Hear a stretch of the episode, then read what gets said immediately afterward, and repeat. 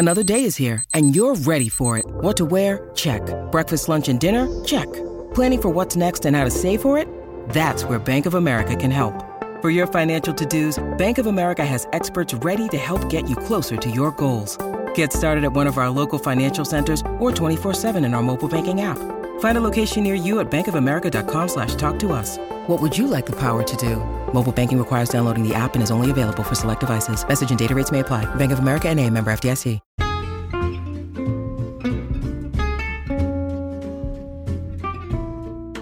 Hello, and welcome to It's a Fandom Thing. I'm your host, Erin Marlowe, and each week I'm joined by a panel of guests to discuss all things fandom and pop culture, primarily from a female perspective. You'll find everything from fanfic to cosplay to Schitt's Creek to Supernatural and everything in between. So put on your favorite piece of fandom merch, set aside that fanfic that you're writing about your OTP, and sit back and enjoy this week's episode.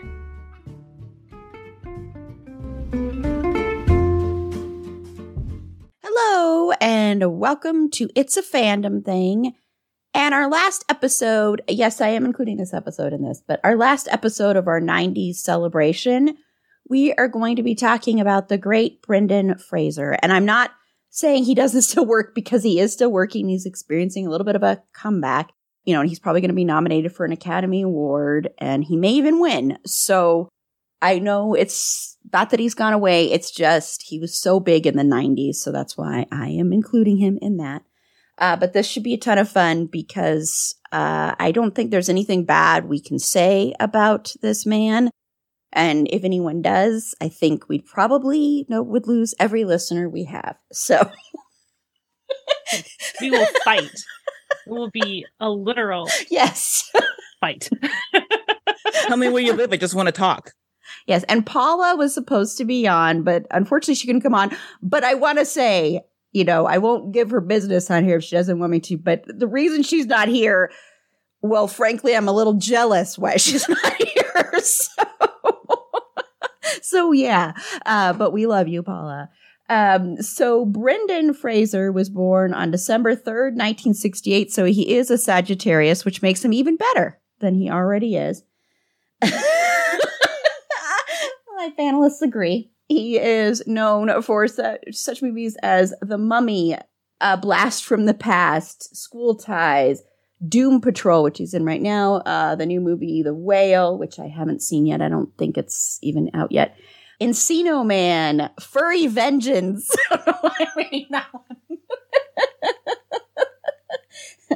Uh, Journey to the Center of the Earth. He was on Scrubs, which my panelists are nodding. Uh, Bedazzled, um, Dudley Do Right, Gods and Monsters, George of the Jungle, and many, many more. And he's just an all around sweetheart of a man. And I really, really love watching him. And I really, really enjoyed revisiting some of his films in preparation for this episode. But before we get into what roles made you a fan of Brendan, thoughts on him as an actor, your three favorite roles, I don't care if we steal each other's. We might all mention the three same ones. Who knows? We will see. I want to first know, Carla, what is floating your boat right now in pop culture? All right. So, floating my boat I don't know why. this week in pop culture. oh, God, I love you. All right. I have needed a lot of comfort stuff. And you would think that I would turn to one of my my my regulars, like Eurovision and then at the night at the Roxbury, my very long and and notable um uh Bon Jovi discography.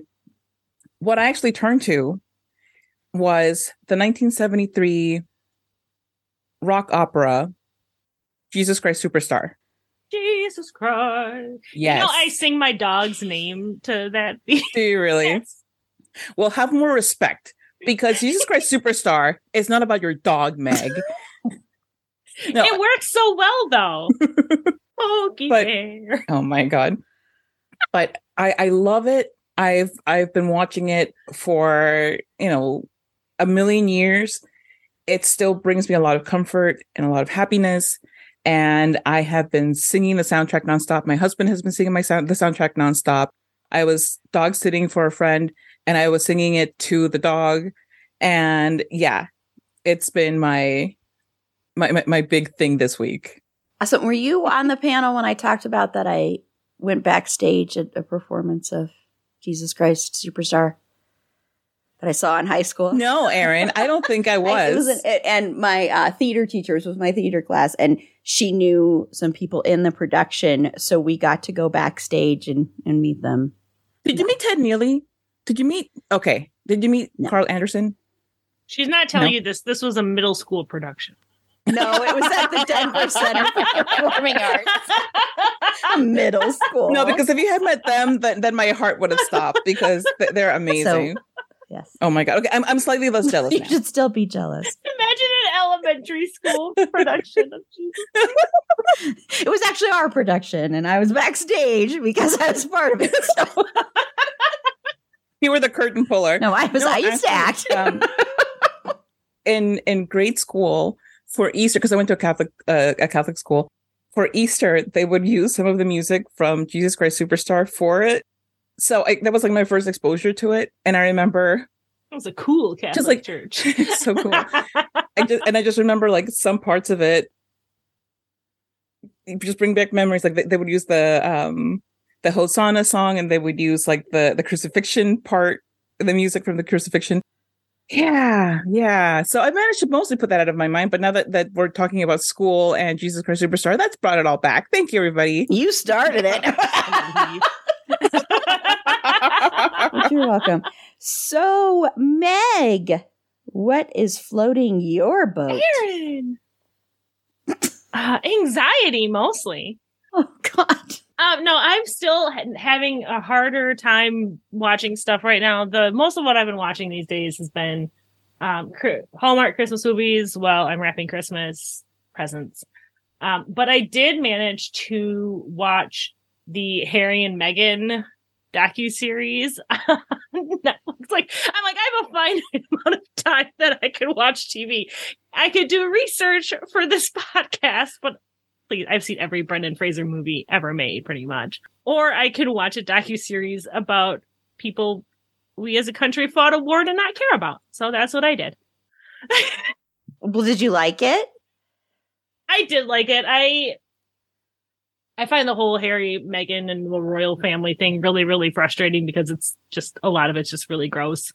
Um, it's brought out a lot of really dark and horrific sides to people, which I'm not a fan of. Um, but I also have been really enjoying the memes that have come out of it, as far as like Diana snatching Prince William's looks back after he started acting like his father. And I mean, that's it. I, I didn't want to think about stuff. I'm sorry. I, I have You don't have to apologize. I have nothing. I was like, this looks like something I can play in the background. and other than that, it's been Christmas movies and Super uh, Superstore, and that's that's all my life has been. um, well, last night I got to watch the new George Clooney movie, Ticket to Paradise, which is on Peacock right now. That was cute. It was so cute and it was really funny. And I really loved watching George Clooney and Julia Roberts together. And the scene where they're playing beer pong is one of the funniest scenes this year in a movie. It is absolutely hysterical. I was laughing so hard. And you could tell some of that laughter from Julia Roberts was not scripted. I think that was her genuinely reacting to George Clooney. He's got such dad energy too now. He does, but it was it, I loved it. So I I highly recommend that if you're looking for a good new romantic comedy, which we don't get many of those these days. Go check that one out on Peacock. Okay, so we're going to get into Brendan Fraser now and I want to know first off, so uh, so Meg, I am curious though. I want to ask you really quick before we get into the first one. You said you've seen every every one of his films, right? I feel I'm I'm looking through his list, and there are very few that I haven't seen. I know there's some scary ones that I have not seen. Did you see his very first? Does everyone know what his very? Did you see his very first film role? Child of Darkness, Child of Light. No, the other one. No. The Dogfight. Dog fight? No, I have not seen. I own that movie. I love that movie so damn much. I feel like it's from Encino Man on. That's where I really. No, I was I was just going to be so excited if somebody else had watched that movie that has Lili Taylor in it and River Phoenix, and it's a horrible concept when you read what it's about. um, but it's but it's one of my favorite romances, and I absolutely adore it, and have seen it a million trillion times, and I was going to be very excited. And I mean, he's in there for like two seconds. Sorry, sorry to let you down. Um, I'm very unique It's in that I have had a huge crush on Brendan Fraser growing up. Not very many people. Yeah. Not even, I mean, my mom, my mom, So even rare. crush. My, my mom even had a huge crush on him. So, Carla, what was the first role or film that made you a fan? It was definitely Encino Man. I just it was love at first sight. It you know it's not a great movie. I mean, it's a Pauly Shore movie, so you're not getting a, a lot of of depth with that. But it's it's genuinely funny. I think he was just so great in it, and he's this big dude, very like just objectively handsome, but he's so goofy that he just completely won me over immediately. Like, how can you not love somebody who doesn't take himself seriously, even though he looks like that? Yeah. Mhm. Yes, that's the perfect way to sum him up in a great way. That's why I think people love him. But yeah. So, Meg, was it Encino Man for you too, or? It it was. Um, I was eight. when that movie came out. No, it's just like he he was just he was so cute. He was so doopy, and I think what's so interesting about Brendan Fraser, especially his early career, is he's in a lot of movies that aren't necessarily good movies, but he's always good in them. Like even if the movie's not very good, you always enjoy you always enjoy him being a part of it. But yeah, I just I haven't seen Encino Man in a long time, but I absolutely that's what caused me to be a fan of his. He was just it was just I don't know. Link was just great. Well, you know, it was for me. His role as sailor number one in Dogfight. That's what he's. That has big I've loved Jensen Ackles since Days of Our Lives energy right there. Which is also true for Erin. So there you go. exactly. I was a Dark It's Angel true. fan.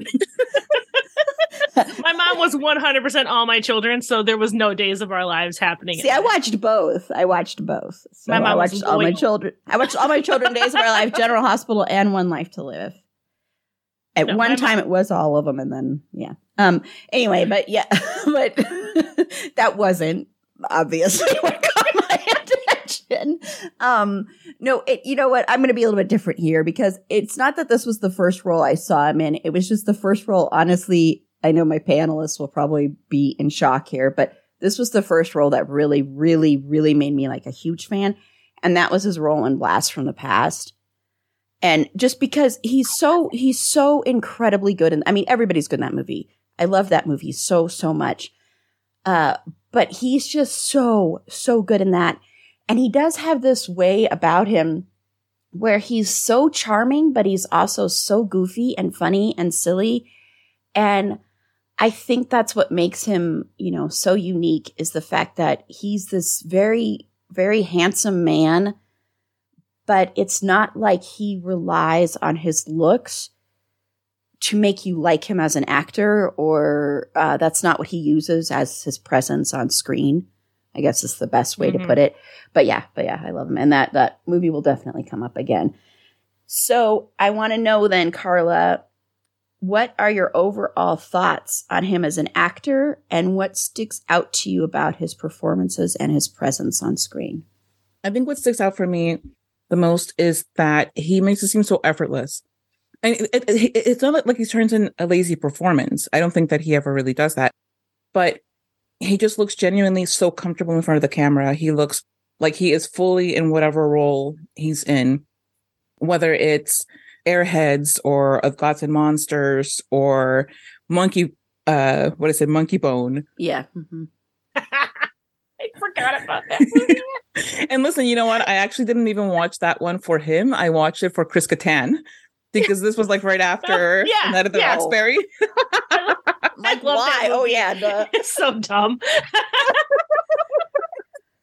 I know, like, okay, my tastes were fantastic back in the nows, but I, I just think that that he can tackle the whole range of human emotion and he can adjust his performance to the genre and to the the material provided. He has great chemistry with like everybody on screen. And he really pulls you into the performance because like i said he makes it look so effortless. It looks like it's just a dude living his life in whatever he's doing and it's just like a very he has a very warm welcoming presence so it really feels like like like you could be friends with him Mm-hmm. You know, like you feel like you you could be friends with Rick O'Connell, and you feel like or Rick Connell. I forget.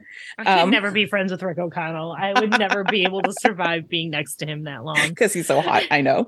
um, I don't think that he ever really seems like that unapproachable.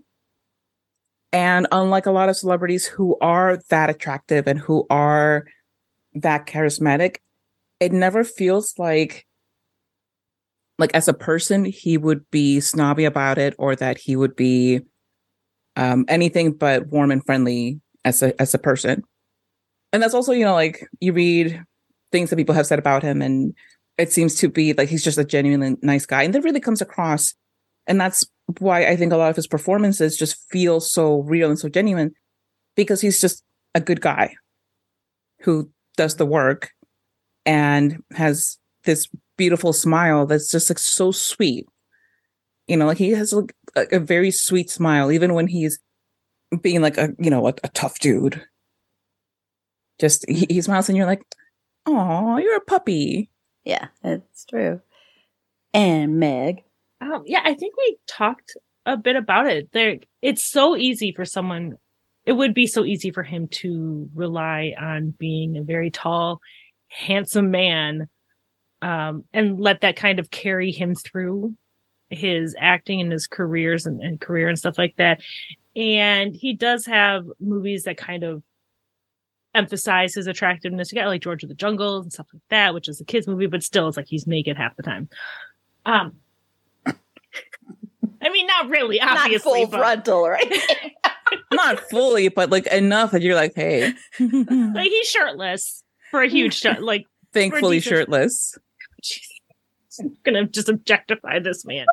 um, but he, I think Carla touched a lot of it. He seems to be, and obviously we only know this from watching him and seeing his interviews and his movies and stuff. But he does genuinely seem to be a very giving, whole, wholesome is not the right word, but welcoming, warm presence in the movie season, even when he's in movies that, like I said, movies may not be good, but he generally is always good in them, regardless of whether or not the movie itself is good. Um, and I think he, something that we don't, we didn't really get to see as much is a little bit more of his serious, um, more intensity acting. He does have some, but so much of it, like he was in very screwball comedies, which are always really, really fun. Then he was an action hero, which, I mean, who doesn't love the mummy? I'm sorry. They're amazing. But then he does like Dudley Do Right and, and kids movies and stuff like that. And he's goofy and silly. And he doesn't feel like his attractiveness is in any way off putting or intimidating. He just genuinely seems like someone that you could sit and and talk to as far as his is who we see but I don't. I've always loved Brendan Fraser. I, the thing I remember most, honestly, is that commercial where he says, "I'm Brendan Fraser," and he's like, "Fraser, not Frasier." it was like the harshest he's ever been, and it was still this was like this adorable thing. He just genuinely seems like a real person who happens to act. Do you know what I mean? Yeah. Mm-hmm. Totally. Yeah. Daddy, I love him. I, th- I think you know going back to that that effortless thing that you said, Carla, where it looks like that he's not acting. I think that is like the hardest thing for any performer to do mm-hmm. to make it look like you are not acting. And I think, sadly, I think sometimes people think that that makes you not a good actor, which is bullshit because I think that's harder to do than say the Al Pacinos of the world. You know how I don't like Al Oh, a hundred percent. Yeah. But that that going for it and being like way over the top all the time. Well, it's easier to be a it's too- ham than to just come across as a person living their lives on screen. Yeah, that's um, it, it's too easy to be to do that over the top thing and rely on that and go um, go for the rafters and that kind of stuff. Whereas being natural is a lot harder to do. And, you know, I think what a lot of people don't realize, you know, when you're doing film, film picks up everything. The camera is going Mhm. to pick up every little small little thing. So if you're too big, it's going to come off way big.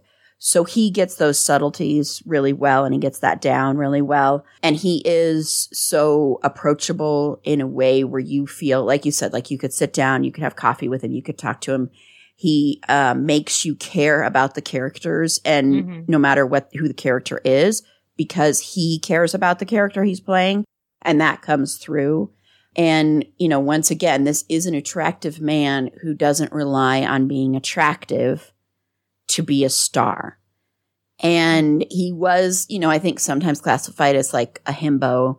And, you know, he played a lot of characters that were, you know, kind of goofy and silly and kind of, you know, dumb, like, you know, weren't, weren't the smartest people or whatever. Um, but, but there was always a caring and a kindness to that where it wasn't like he was making fun of those characters. Um, and the, uh, script wasn't making fun of it and the, the performance wasn't making fun of it. He still loved it. And so then you ended up loving the characters too. So you didn't feel like he was laughing at the character too, if, if that makes sense. So, um, yeah. And I, and he has, you know, and when he has played more dramatic roles, and of course, none of us, as far as I know, have seen the whale yet. And I know that, you know, there's lots of mixed feelings about this movie. Uh, but his performance pretty much universally has been praised. Uh, and so I know this is a much more dramatic, heavier role for him than ones he usually, or at least, at least used to, get cast in. But he has done a lot of dramatic work, though. There has been stuff peppered in there, a lot of indie films too, some some indie films as well. Um, and when he does do that, he does that good too, well too, because he can play quiet as well and vulnerable as well. Uh, so he can pretty much run run the gamut of emotions, and he can be an action star and all of that. So that's pretty impressive. You know, once again, I think because he started in comedy pretty much. Not that wasn't the only thing. I mean, School Ties is one of his first roles, and that is definitely not a comedy. Mhm. S- But I think when you do comedy and when you're so well at comedy, like we've said a million times on here before, comedy is one of the hardest things in the world to do. So if you can do that, you can pretty much do basically anything if you can do that well. So yeah. Well, and I think a lot of it too is like Tom Hanks and stuff started in comedy, and he made that gradual shift to be considered a very, very. He still does comedy, but they're like more elevated comedies, and he made that shift to drama. And I think what happened with Brendan Fraser is he was starting to grow in that, like you see the Quiet American and stuff like that. He was starting to grow more into the quote unquote adult movies. And then everything that happened to him happened, and it kind of put a, a big pause in his career. So I feel like we we as an audience lost so much um, during that time. Also, I think it's really funny when people talk about Jack Nicholson and Al Pacino being these amazing actors when they've both been basically playing the same character since One Flew Over the Cuckoo's Nest and Scarface, just different shades.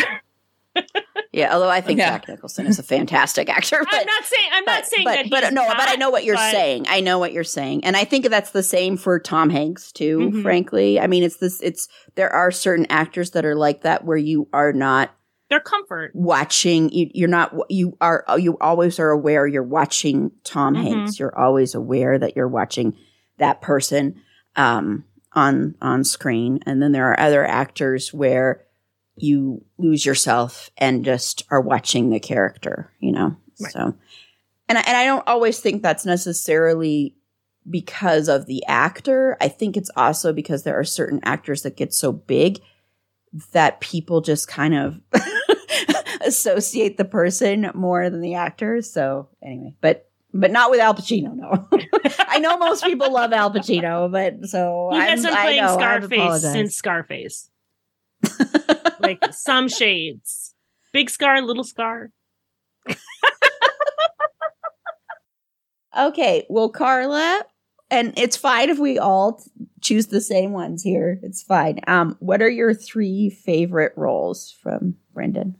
Okay. Well, I'm of course going to mention The Mummy because that's the the movie that I think that that might be his most recognizable role. It's one of his most successful movies for sure. And you know, it's a, fran- a franchise that really didn't need to happen because the first one was perfectly good. They should have left it at that. But it's it, it- that movie has elements of all kinds of genres. It has, you know, it's it's part rom com, part um, adventure, part horror movie. It, you know, it just it, it has a lot going on in it, and he really grounds it because he it- it's like a more serious character, but it still has goofy elements because the movie has goofy elements. Not so much because Rick is a goofy dude. If anything, he takes himself pretty seriously, and um, he he thinks he knows best, but ultimately, Brendan Fraser's charm makes him likable and makes him not feel unbearable. Because I think like a lot of actors would have really weighed the role down and they would have taken it too seriously. I don't think that as an actor he took the role too seriously. The guy took himself to the the character did, but he really um rode that fine line between tho- those two extremes. And I, he was just great. That was like one of the hottest performances that he's ever had. I love seeing that meme or the TikTok where he takes takes her and puts her, locks her in her room and walks away. Yes. And it's like every shred of feminism dying inside me right now. right. Because it's yeah, it's just very, very hot. And the whole cast is really hot. But he, he's just he's great and he really makes a character who could be unlovable lovable. The the next one that I'll mention, and this is just, you know, it, it's yet another comfort movie, a movie that that I watch when I feel, you know, sad. And uh, when I when the movie came out, because it came out in like 2000, I really felt like I was never going to find love, like I was never going to meet anybody. So along comes Bedazzled, and it's a movie about a guy who is lonely and who who really wants love and who is in love like with this woman that he's like barely interacted with, but he's in love with the idea of her. And then Elizabeth Hurley, as the devil, offers him seven wishes to, you know, try to reach his ideal life, which is which for him is to be with her. And the character starts out as like really obnoxious. He's like, I don't know if you remember um Rob Schneider on SNL, like the, the guy at the the copier, like that kind of obnoxiousness. But you know, as the, as the movie goes on, you realize that he's just like desperately trying to to win people over. He's going about it completely the wrong way. He is not just letting himself be himself. He he just is so focused on the idea of having friends that he doesn't look for people who have his same interests or anything like that. He's just, he's like trying to fit himself in to wherever he can. And this is something that I remember an interview with him once where he said that he's really drawn to roles uh, where the character feels like a fish out of water. And you- really get that feeling with with this character with Elliot in Bedazzled. And the absurd scenarios that take place in this movie are great. And you get some really huge comedic performances in this from him. Um, I think my favorite is uh, well, one of my favorites is the the the guy who's too sensitive, who keeps looking at the sunset and weeping. that is just one of my favorite things in this movie because he just you know it's so beautiful and he's like and you you really feel his loneliness when he is back as himself as just Elliot talking to the devil when he is uh put in jail and he meets God and he doesn't know that it's God but you know you really get to to know him a little bit better as a as a character. So the, the way that the movie ends is really satisfying because you end up really rooting for this guy who used to be really obnoxious and who is now just somebody who has uh, learned more about himself and about how he should, you know, view and approach the world.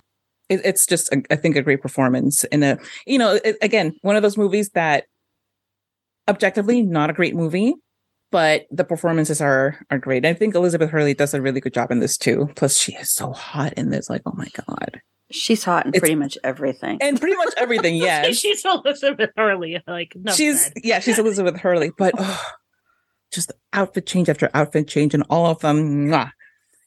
And the third role, and, and this is like a pretty serious role in a big comedy in Scrubs when he plays Ben Sullivan. That that that role has my heart because he he appears as um, Dr. Cox's brother-in-law, and oh no, there's something wrong with him, and so you go on this kind of mini adventure with Dr. Cox and Ben Sullivan, and um, Dr. Cox is trying to deal with the fact that Ben is dying, and oh my gosh, Th- that's like one of the, the first. T- it, Scrubs in general handles grief and dramatic moments really, really well. I think, well, at least in the first batch of seasons. But this this performance by Brendan Fraser really was heartbreaking and touching, and just so beautiful. It just like th- that whole episode, um, that whole episode where you know you end up at the at the funeral. It, it just it breaks your heart, and every time that that I've rewatched the series, and it comes to that plot line, I kind of dread it, but I, I look forward to it because I, I I look forward to his acting and to the performance, but I dread what I know is about to happen to the character. It's just so good, and he's he's just fantastic. and we'll be talking about Scrubs next year, by the way, everyone. In May, we'll be talking about Scrubs. So, yeah. which actually I have only watched a few episodes of Scrubs, so that's something I'm going to be watching for the first time. Whoa, Carla's face! Oh my gosh! wow. So Meg, you're three. Okay, so I I have to talk about the mummy. I I love the mummy. I I I even like the second one. the third one's eh, not good, and the fourth one doesn't even exist. The new franchise, no, um, no. I just I he is dashing. He is sexy. There's a lot of like Errol Flynn flamboyancy to it, and he does take. I I don't think he takes himself super seriously. Um, he just wants to have a good time. He nearly gets hanged for it. He's just really hot, and Rachel Weisz is so hot. Like everything about this movie is just fun, fantastic. I watched it recently, um, and it still holds up. It's still a really, really good, fun action adventure fantasy movie. Um, so I just have to bring that up because I love Rick O'Connell and I like massive crush on. I still have a massive crush on Brendan Fraser. Let's be honest. Um, who doesn't love him? but this one is also a really weird one that I love. Um, love him in, and I don't care. It's Mrs. Winterbourne, despite Ricki Lake. No, I love Ricki Lake in it too. I'm just kidding. Look at Erin's face. No, I I love Mrs. Winterbourne. I own it. I had it on VHS, DVD, and I'm pretty sure I own it digitally. playing Bill and Hugh, he plays Hugh for like a minute, but playing Bill and dealing with his twin's death and his suspicion and trying to to figure out who the hell this this woman is and and the complexity of falling in love with who he thinks is his brother's widow and also not trusting her and then falling in love with this baby. And then this one scene when he's like they're walking down the street in Boston and he's talking about a memory with his little brother and his brother was pretending to be Paul Revere and he was a red coat and he's like my brother is coming my brother and it's like it breaks your heart. And then later he tangos with Ricki Lake and it's so hot because Paco's there making him dance. And I just, I love it. I'm to watch this movie now after we're done with this because I, is it a great movie? No, but Shirley MacLaine is fantastic in it. Brendan Fraser is fantastic in it. There, it's great. If you haven't seen it, you should. I love Bedazzled. Carlo really touched on that, and I really, really loved him so much in Blast from the Past. And I know Erin's going to talk about that, so I, I don't want to like get too much into it. But his innocence, his fish out of water, like you said, and and he plays he plays surface level fun and goofy, and right under it, extremely lonely, really well. And I just I haven't seen the whale yet. I'm looking forward to it, but I just well looking forward to it. I don't get to watch anything anymore. I think he does such a good job. I honestly like the Looney Tunes movie. I thought was just adorable and goofy. The be- bedazzled, like you said, with the basketball player, or he was a basketball player. You know, you hope you play good, and you want to play good, and I think we played pretty good tonight. I don't know. I I really I don't know. I love them. I don't want to get too much into it because I know that you're going to talk about Blast in the Past, and I and I absolutely love that. Crash, you would no. I'm just kidding. I hated Crash. I thought that was a terrible. movie. I still liked him in it, but I hated that movie. Um, oh my gosh. I remember loving The Quiet American, but I haven't seen it in so long that I don't. I can't remember enough of it to really talk. But I mostly want to talk about Mrs. Winterbourne and the Mummy. You guys. and and you can watch a lot of uh Brendan Fraser work on uh, HBO Max right now, including Mrs. Winterbourne. So just to let you know. so Carly, you can watch that movie. okay. I, I watched it. I was watching it yesterday. So I love it. I just I I, I love Ricki Lake. I, I I was joking. I love Ricki Lake and the, her I- accent. I her accent is pretty annoying, if I'm going to be honest, in that movie. But I just I just thought it was a really cute romance. He he doesn't have a ton of romances in his repertoire. Um, That's so true. and I love romance. That's like one of my favorite genres. So uh Mrs. Winterbourne, I saw it in like I think it was ninety six when it came out, and I've like been in love with it ever since. Uh, well, number one for me will always be Blast from the Past. I can, I've watched this movie so many times and I never, ever, ever get tired of this movie. And everyone in this is so great. I mean, and the concept is so ridiculous, but it works. You know, I mean, you don't, if you don't know what this movie is, it's his parents played by the great Christopher Walken and Sissy Spacek. You know, so Christopher Walken builds this bomb shelter they hide out there, which, you know, when you're watching it, Christopher Walken did save their life because a plane crashed into their house. So he did save them. and so they end up in this bomb shelter. They think there was like a, you know, atomic bomb, uh, you know, dropped and all of that. And then uh, they emerge in the present day, which is, you know, in the, the late 90s. And Brendan Fraser's character goes out because um, his father, played by Christopher Walken, has like a heart attack. So he's going out to get supplies and all of that stuff. And, you know, he's never seen anything else besides what he's been exposed to. And so he's thinks, and he thinks everybody has been, you know, survived like toxic gas and all of this stuff. And when he's first out there and he's looking up at the sky and he's like, look at it, look at it, it's the sky. And he's so excited to see it. And everybody's like, what are you, what are you looking at? And like, well, he said it's the sky, it's the sky. And everybody's like trying to see what he's seeing and just the little things and how he just is so happy for him. And when his dad told him to avoid the, um, the porno shops because there was toxic gas and he goes by the adult bookstore and he's like, toxic gas, toxic gas. and he's freaking out. And when he gets on the bus and he's like, oh boy, oh boy, here we go. Oh my gosh. he's sitting next to that guy and he's like, do you have a gun? And he's like, yeah, thanks for not taking out and when he's like, stop the bus. Yeah, and just so many scenes. I mean, at the grocery store, going, I don't know where I live.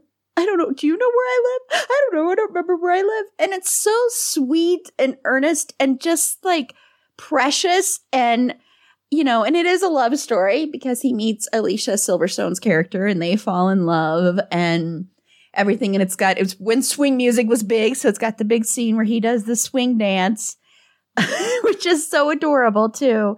And has all the ladies swooning. And I just, I just love it. And it's just a very, uh, heartfelt movie too. And I love the other people in it too, but but uh, but he does such such a great job at playing this character that really could have come off as really ridiculous, but he doesn't. And you really feel for him and you really fall in love with his character and with him in the movie. And he's so vulnerable in it. And I think, Meg, you mentioned the loneliness thing. I think with this character, you really get that Absolutely. big time because he just wants to find connection so badly. And when he does, and he feels like it's not being reciprocated, you see that Mhm. hurt there and that pain. And it just, oh, you just want to just hold him and hug him. And it's just, I, I love that movie so much. I never get tired of it. And then I'm going to mention this little, little indie film. It's not a good film, but I think he's really good in it because this is a t- kind of a different role for him. And it's this movie called The Air I Breathe. And so people play four emotional cornerstones and he plays pleasure. Um, and he, it's just, he's kind of like a, um, you know, like he like works for this kind of mob boss kind of character. And he's like the hired hand and he ends up falling in love with, um, with uh, Sarah Michelle Gellar's character, who she plays Sorrow. And he's this very quiet character and not goofy at all. This is not a funny character at all. Kind of hardened by life. Like he can always see the future kind of thing. And he doesn't, he messes one thing up and he gets beaten up. And he actually is very excited to get beaten up because he's never really had that happen to him before. And it's just a very different kind of role for him because it is so quiet and um, very like uh, stoic in a way. And um, it's one of those, you know, criminal with a heart of gold kind of roles, honestly, but he's really sweet in it. And then, and then for the third one, I actually was uh, debating between Mrs. Winterbourne and um, and I'm going to say School Ties because I rewatched that yesterday. I haven't watched that in years, and I just am pointing that one out again because it's another role where he's where it's not comedic. So just pulling a couple of non comedic roles, and you know he's he's really really really good in that movie. And it's interesting when you watch these movies from the 90s. There was such a different way things looked, like film looked. I don't know if everybody noticed that rewatching it, but there's like this kind of glow um, because not everything was digital. And I don't know why it really struck, stuck out to me when I was watching School Ties. But I just love his performance in this because he's so torn about um, himself and struggling with whether or not he should let everybody know that he is Jewish because there's so much anti Semitism in this film. And he's hearing it before people know that he is Jewish. And uh, Matt Damon's character is a complete and total scumbag.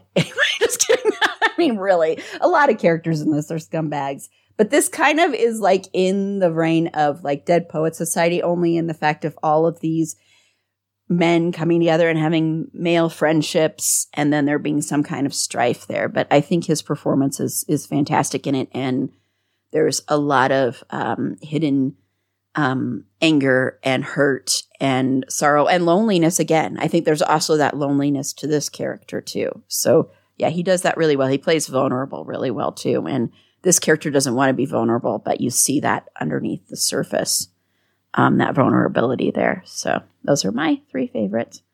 Um, but a lot of these I could mention as favorites too. so I want to go over a little bit of his comeback and a little bit of, of what happened to Brendan Fraser here. So uh, trigger warning for, for sexual assault. He also had, there was also a lot of physical demands and stunts and maneuvers that, that hurt him a lot. Uh, he had to undergo several surgeries, um, including a partial knee replacement and vocal cord surgery and stuff. So a lot of things took a toll.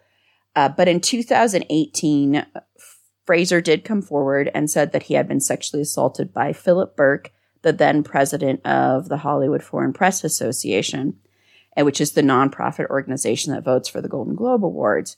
And this was in 2003. Um, the alleged assault, his subsequent divorce, and the death of his mother launched Fraser into a depression that combined with his health problems led to a pause in his career. And several publications and social media users interpreted that Fraser was blacklisted from Hollywood because of his allegations against Berk, allegations which, of course, Berk denies. Uh, so that was a little bit of, of things that happened to him. Um, in a 2018 GQ piece, where Fraser first publicly made the allegations, he said, The phone does stop ringing in your career and you start asking yourself why. There's many reasons, but was this incident one of them? I think it was.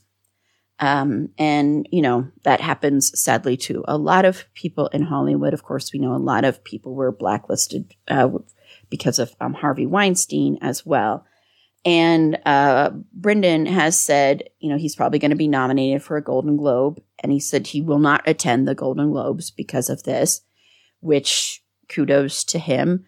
Um, but which takes a lot because he is experiencing this resurgence. So I do want to talk about that, about thoughts on his quote unquote comeback and the way Hollywood treated him and sort of what that says, especially when, you know, because you don't hear a, a lot of men come forward about this stuff. So, Carla. It makes me want to cry to think of, you know, for every Brendan Fraser who comes forward with their story of what's happened to them, especially when it comes to sexual assault, how many are, how many go unspoken, especially with men? Because, you know, with the way that men are socialized to keep everything on the inside, to not express anything other than, you know, just macho ness and like, I'm over it, it's fine, I don't care.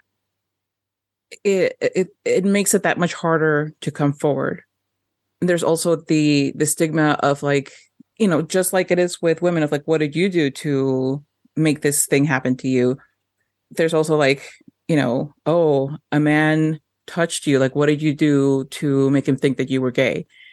So there's a lot of homophobia wrapped up in it as well. And it, it can't be easy to have to deal with something like that and to process it. And in the meantime, also lose the support of your mom and, and your, your marriage. And I think that we're all aware of the fact that in any in any industry, when we talk about disability, and depression is disability, when you talk about disability and wanting to still wanting to be able to deal with it and being given the space and the grace and the time to deal with it it's difficult no matter what industry industry you work in but with acting, which moves so fast, where trends move so fast, and where if you're not in the public eye constantly, you kind of fall off of people's radar. When you're no matter how how visible you are or how famous you are if you kind of drop out of people's radar it's it's hard to kind of then come back. And I'm not even talking about like, oh, it's a comeback, you know. I'm just just uh having people take you seriously again as an actor. All of that credibility that you built up, all of that trust. It's difficult for for for casting people to take you to to want to cast you and for directors to you know, it, and all of that doesn't even take into account the the fact that that when there is a sexual assault involved, it's that much worse because particularly if you don't submit to your aggressor, whether or not they talk about your assault to other people, they can talk about you in other ways that are detrimental to your career. There is not enough done in the United States for people dealing with depression in general. And there's certainly not enough done for people in the US who are whose livelihoods are affected which also adds another layer to the depression because now you're you know you're in a financial quandary you know like do i keep working even though i feel this way even though i feel like i, I need to take some time for myself do i push past and not ask for what i need or do i take the the the time to take a step back. What does that mean for my career in the long run? And you know, it, thankfully he had had enough success that I think he could do that and still be comfortable. But it did affect his career. It did affect his um his ability to be cast, not through his own fault, but because systematically it, it's a huge failing on the US that people can't get sick, people can't become ill without then experiencing repercussions that go beyond the illness itself. We're not allowed to to become ill in this country. We're not allowed to exhibit any sort of disability or or fra- frailty or or anything without having to factor in what does this mean for for the way in which I provide for my family? What does this mean for um just it, it's it's it's um it's bigger than Brendan Fraser, but it's important he's an important part in coming forward and shining a light on what a on what a big deal it is to have to put your career on hold and to not be able to just come back in seamlessly and to not feel like you would be welcome back which i think is a big factor too because that that only adds to to that feeling of of um of being exiled you know because that, that is what it is it's, it's being exiled is being pushed out of and especially when, with acting i think acting is a, a calling it's it's a passion it's a passion career you know people often end up in accounting. People often end up in manufacturing. But an arts career is something that I think for the vast majority of actors is something that comes from their heart. And to be and to have to um, potentially put something that important to you on the back burner because you don't feel like because there is no support not even you don't feel like there is no support for you that is being provided and you're being kind of told by your industry if you take a break, you're either on your own. That's devastating. So I, I think that as far as his comeback goes, um, I think it's it's it's important because maybe it'll give people in creative careers the hope that they can take time for themselves with the the precedent of somebody having to do that and to come back and be embraced and to be given opportunities again and not be treated like um like somebody like like like defective you know nobody is perfect but people who deal with disability and especially when it's a mental health issue have a much harder battle in trying to make a, a living. So I'm I'm very happy for him that he is being received as warmly as he is because everybody deserves to be treated well. But I think he's just such a good person also that you know, and, and as a fan of his, like I'm personally invested in his in his uh, well-being. So I'm I'm very glad that he is being received as warmly as he is. Meg, I think Brendan Fraser's story about uh, what happened to him is sadly a way too common story to what happens to people, uh, especially in that industry, as far as assaults. And it's especially, I feel like, I feel like it was actually very brave of him to come forward and talk about it as a man because of a lot of what Carla had talked about as far as toxic masculinity and homophobia and, and the backlash she kind of received from that was harsh. I think I don't like the term comeback um, for Brendan Fraser so much, only because he didn't do anything wrong. it wasn't like it's frustrating. So I hear like there's a lot of conversation about like Robert Downey Jr. having one of the best comebacks of all time because he had a really really hard time and then he he rose from the ashes. Um, but Brendan Fraser was made he was as much as we talk about how much we love the movie, he was hanged, like literally hanged, um, on that movie, and it almost killed him. He had all of these surgeries. He was injured so badly. He went through this horrible divorce, that financially devastated him because he was so injured and depressed he couldn't work to pay what was ordered of him because that was based on the height of his career at that point. And it just it really it breaks my heart for him because the reputation he had all throughout Hollywood was being a genuinely warm, caring, good guy.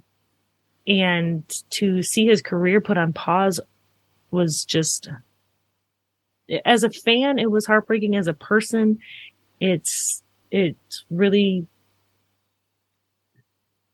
I feel like I'm saying heartbreaking way too much, but it's so hard. And I think when he talks, he like talks about, you know, the phones, that the phone stopped ringing and he thought that what happened to him was a reason why, as far as that assault, it doesn't surprise me at all. Like whether or not he was actually blackballed, we don't know. We weren't, we're not in the industry, so I can't really say anything about that. But for better or worse, I could see casting directors being like, well, that's a liability. And, and not just for him, but for anybody who comes forward about being mistreated, especially when people wield so much power, um, within a very small industry. So I was really, really sad that I stopped seeing him in movies as much because of his depression, because of his injuries. Um, and I'm really thrilled to see him getting this, like Carla said. I mean, Carla put it, Carla put it much better than I can right now. I, I don't feel like I have a whole lot that I can actually add to what she, what she said, but I love seeing not just the film industry, not just him getting parts, not just him getting the recognition that I think he's deserved for a really, really long time for being a very talented actor who didn't, who lost out on a lot of opportunities because of things that were happening in his personal life um, unfairly. But I love seeing his reaction to his fans loving him so much. I love seeing him be embraced by people who have admired him. And a lot of people are, are my age who have admired him for pretty much their whole lives. And I think more than the film industry, I think that has to have some healing balm on the soul to know that you weren't forgotten, to know that despite all of this hardship that you were going through, that there are people out there and parasocial or not, but that you touched people's lives to the point where years later they still remember you they still are invested in you. And i think that's something that like he i saw that that tiktok video of him interviewing with one of his fans who was dressed up um like i cannot remember rachel weisz's characters for some reason in the mummy but she was dressed up like her. And just how genuinely surprised and hardened he was heartened he was to see this love of a fan and to know that there were people out there that are rooting for him. And i i just i want nothing but the best for for for him honestly. I i adore him and i'm so happy to see that this resurgence in his career and that he's that he's being able to get his life back on his terms. I think a lot of what he's been going through, I feel like, I mean, again, I don't know him. I am only speculating, but I think so much happened in such a short time for him that picking up the pieces was really hard. And I'm glad to see how strong he's been. So yeah. Like I said, I I I run out of words. No, that was that was really well well put by both of you. Yeah, um, you know, Hollywood, and not even just Hollywood, but that industry in in general for a long time, and supposedly it's changing. Mm-hmm. I, I don't know. I mean, I still don't think a lot of people get, you know, they don't have any repercussions. Still, there are a lot of people yeah. that don't have to deal with the repercussions of their actions. But um, you know, for a long time, what it is, is you just are supposed to not say anything and you just go Yep. along with it. And this is just part of the gig. And if you can't handle it, then you are thought of as difficult or not a team player. And when anything like this happens to you, um, coming forward about it is a taboo. You are not supposed to do that. It's supposed to be handled very much under the radar. And if you do come forward it forward with it and you can't handle this stuff, then you're thought of as weak. And um, that's just bullshit. But that's the way it is a lot. And you'll, s- well, yeah, and and but that's just the way it's thought of by a lot of people is that you just can't play the game and you need to play the game and it is a game and Hollywood doesn't play by the same rules as other industries do is what they kind of just like to say. And also though, coming forward with any kind of sexual assault um, allegation or anything like this is very difficult because no matter when you come forward, you are treated like absolute garbage. I mean, you just look at recent allegations that came forward about about Nick Carter and you look Mhm. at comments under those and how people are like, well, if you why'd this person wait so long? The same people would be commenting on something if they had come out right after that. So it's like we instantly, you know, a lot of people, especially when um, it's people in um, in a public eye or in any kind of entertainment region um, area, excuse me, or field, a lot of people feel like, oh, okay, well, I know them when you don't really. So you feel like you can comment and say exactly what went on when you don't really know. And it takes a lot of courage to come forward because you don't know what that's going to do to your career, to um, especially when you're in the public eye in any kind of way. And so it's so courageous, especially, you know, as a male coming forward, there is still so a, a different kind of stigma against that. And that takes a different kind of courage, I think, to come forward um, and talk about that. And to stick with your guns, really, for, you know, and s- say, I am not going to go hang out at a place, you know, even if they're going to award me for my work, I'm not going to go be there, even though it might be good for my career, because these people helped facilitate that abuse that I endured. Plus, there's already so many issues with the HFPA anyway. So, you know, that takes a lot of courage, especially, you know, when you're older in Hollywood. You know, men, it's easier when they're older in Hollywood, honestly, than women. But when you're older in Hollywood, there is also, it's also harder that way. If you're not, you know, this stunningly attractive person who is in the best shape in the world, it's harder in Hollywood as well. And, you know, if you come forward about anything you're dealing with, any kind of physical limitations, you're also going to be thought of as a liability, sadly. So there's that stuff to it too. And so, you know, and, and I do agree, Meg, I do think the word comeback is kind of a weird word anyway, but, but I, and I don't like it for this either. Um, and I think only using it because that's the way a lot of people keep Mhm. classifying this, but he never really went away. That's the thing is it's not like he went away for a long time. It's just, I think what it is, is he is finally, like you said, getting the respect and the honor that he deserves.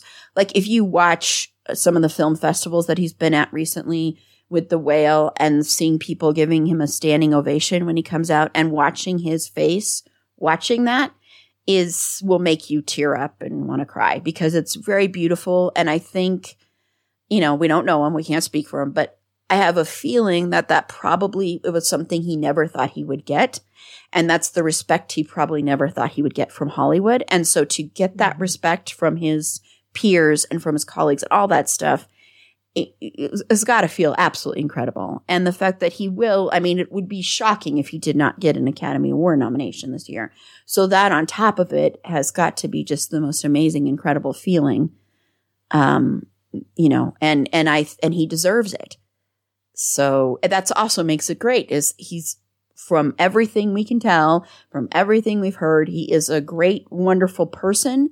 So having this happen to a great, wonderful person who was extremely talented and deserved a lot more respect than he ever got makes it even more profound and even better and makes it easier to root for that success and to be excited for that success. So yeah. So I so I'm just really glad that it is happening and um you know, maybe his fellow colleagues and stuff can decide not to go to the Golden Globes too, which would make also a big statement too. So, It, w- it would be nice to see that kind of solidarity. Yeah. yeah, maybe we can all try and do that, people in Hollywood. So you know, you know, we can all kind of come together with that. So you know, people didn't really. I, I don't even think people really wanted the Golden Globes to come back. So let's let's let's do that. But it is time to play Six Degrees of Finn Wittrock. So, uh, Meg, did you do I one? I don't have one. I didn't have I didn't have time this time. I can do a cheat. Here, I'll do a cheat. Let's see. Okay. So Finn Wittrock was in A Mouthful of Air with Josh Hamilton, who was in With Honors with Brendan Fraser. And that was There my you go. cheating. I did no I did no research. I didn't think about You still did it's it. 100% Oracle of oracleofbacon.org, man.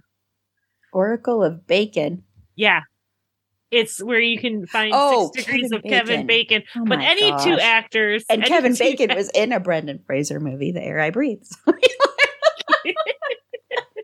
We're looking for Finn. I know, but I just had to add that in there.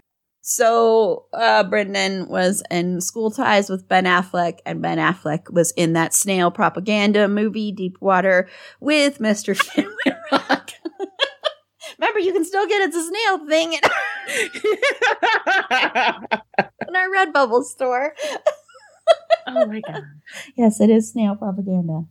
Okay, well, thank you both so much. This has been so much fun. We will definitely have to cover some of Brendan's movies. Like I said, we will be talking about Scrub next, Scrub, Scrub, Scrubs next year. uh, but I do want to get to this is dropping on December 16th. And so tomorrow is December 17th, which is the three year anniversary of this podcast. Ooh, Thank you. Thank you Yay! which is absolutely mind blowing to me. Uh, absolutely. I cannot believe it, honestly. And so I just want to quickly mention that and just quickly put out some huge thank yous and just talk about that for just a brief moment here. Um, uh, about how incredible that is personally and also what that means to me. So thank you. If you're listening to this right now, a big thank you to everyone who listens to this. Uh, you know, it can feel at times like you are yelling into the void. And, you know, so it can be hard sometimes to do this. It takes a lot of work, uh, a lot of time away from other things. Um, and so when you know people are listening and when they give you feedback, it means the world, even if you don't. But anyone who has listened to this podcast in the past three years, thank you so much. Even if you listened to one episode, to all my amazing panelists who have been on this podcast in the past, even if you were only on one episode, thank you so, so much. Um, special shout out to my patrons, to Rebecca, Ellen, Tiff, Robin, Carly, Jackie, Mal, and Sasha. Thank you so much. Uh, your support literally helps this podcast, you know, keep doing what it's doing. So thank you. Thank you to people that have sent me private DMs with feedback, private DMs talking about, you know, their opinions on what certain panelists have said. And I appreciate it. I think it's good to, no, I'm talking about the good ones here. Meg's got this weird little look on her face. to me, I like it because it means you are interacting with the content. And that means a lot to me you know, to all my fellow podcasters out there, I know how hard this is, especially as an indie podcast. I know how hard it is to do this. So hats off to you, to anyone who starts it, anyone who decides to do this. hats off to you because it is hard work. Um, and I know anyone can do it, but it's still hard work. Uh, so I just wanted to just quickly say that to you. And to anyone who I have been fortunate enough to interview, thank you as well. That's interviewing people is one of my favorite things to do. So Brendan Fraser, if you want to be on the podcast, I would I would love interviewing you. Um, you know, you can reach out to us at it's a fandom thing pod at gmail.com. And I would love to talk with you um, about your work. So that would that would be a blast. But anyone out there, we are scheduling for the new year. So feel free to reach out to us if you would if you want to be a potential interview guest on the show.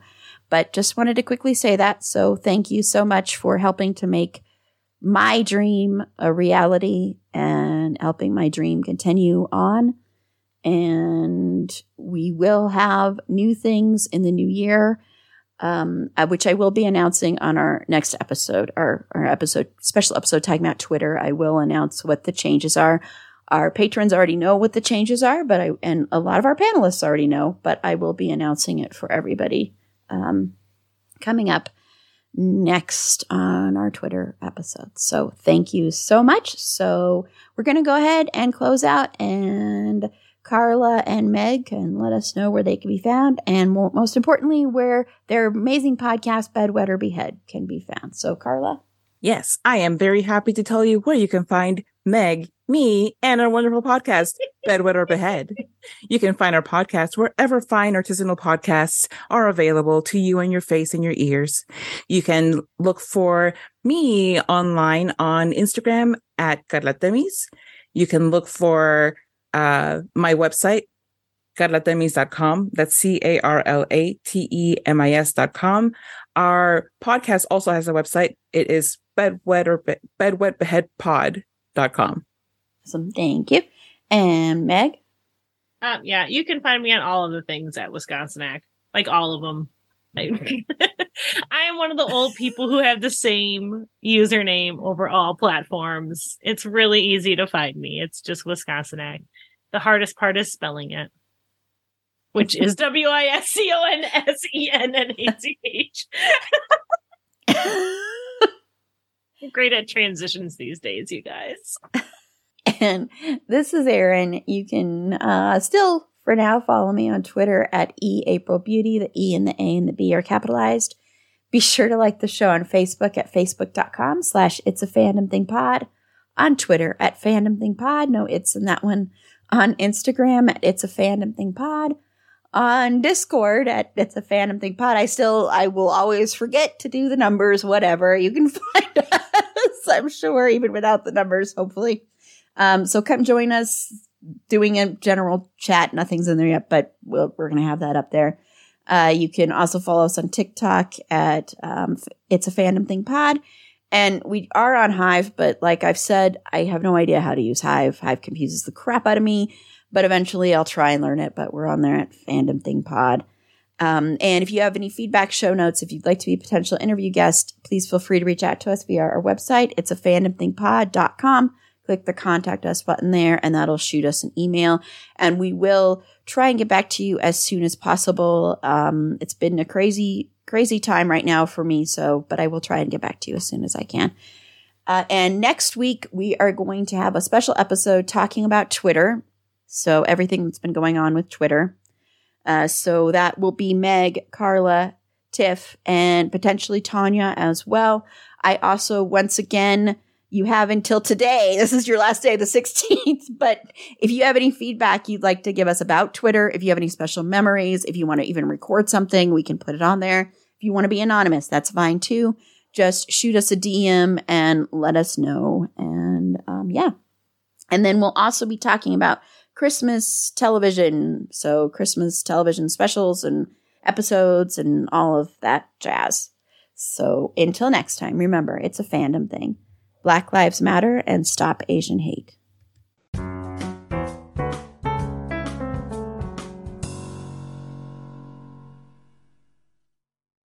It's happening daily. We're being conned by the institutions we used to trust. The mainstream media is distracting us with meaningless headlines instead of focusing on the harsh realities facing American families. Time is short before something big happens, and that's why so many folks are preparing. They're becoming self reliant by investing in emergency food storage from My Patriot Supply. Go to mypatriotsupply.com and secure four week emergency food kits for each member of your family. Each kit contains tasty breakfasts, lunches, and dinners, averaging over 2,000 calories per day. Save $50 on each four week food kit you purchase, plus get free shipping on Ready Hour four week emergency food kits. You're not ready if it's not Ready Hour foods. At My Patriot Supply, you can also get solar power generators, water filtration units, heirloom seeds, and survival gear. Order by 3 p.m., and your unmarked boxes ship the same day. Shop MyPatriotSupply.com today mypatriotsupply.com.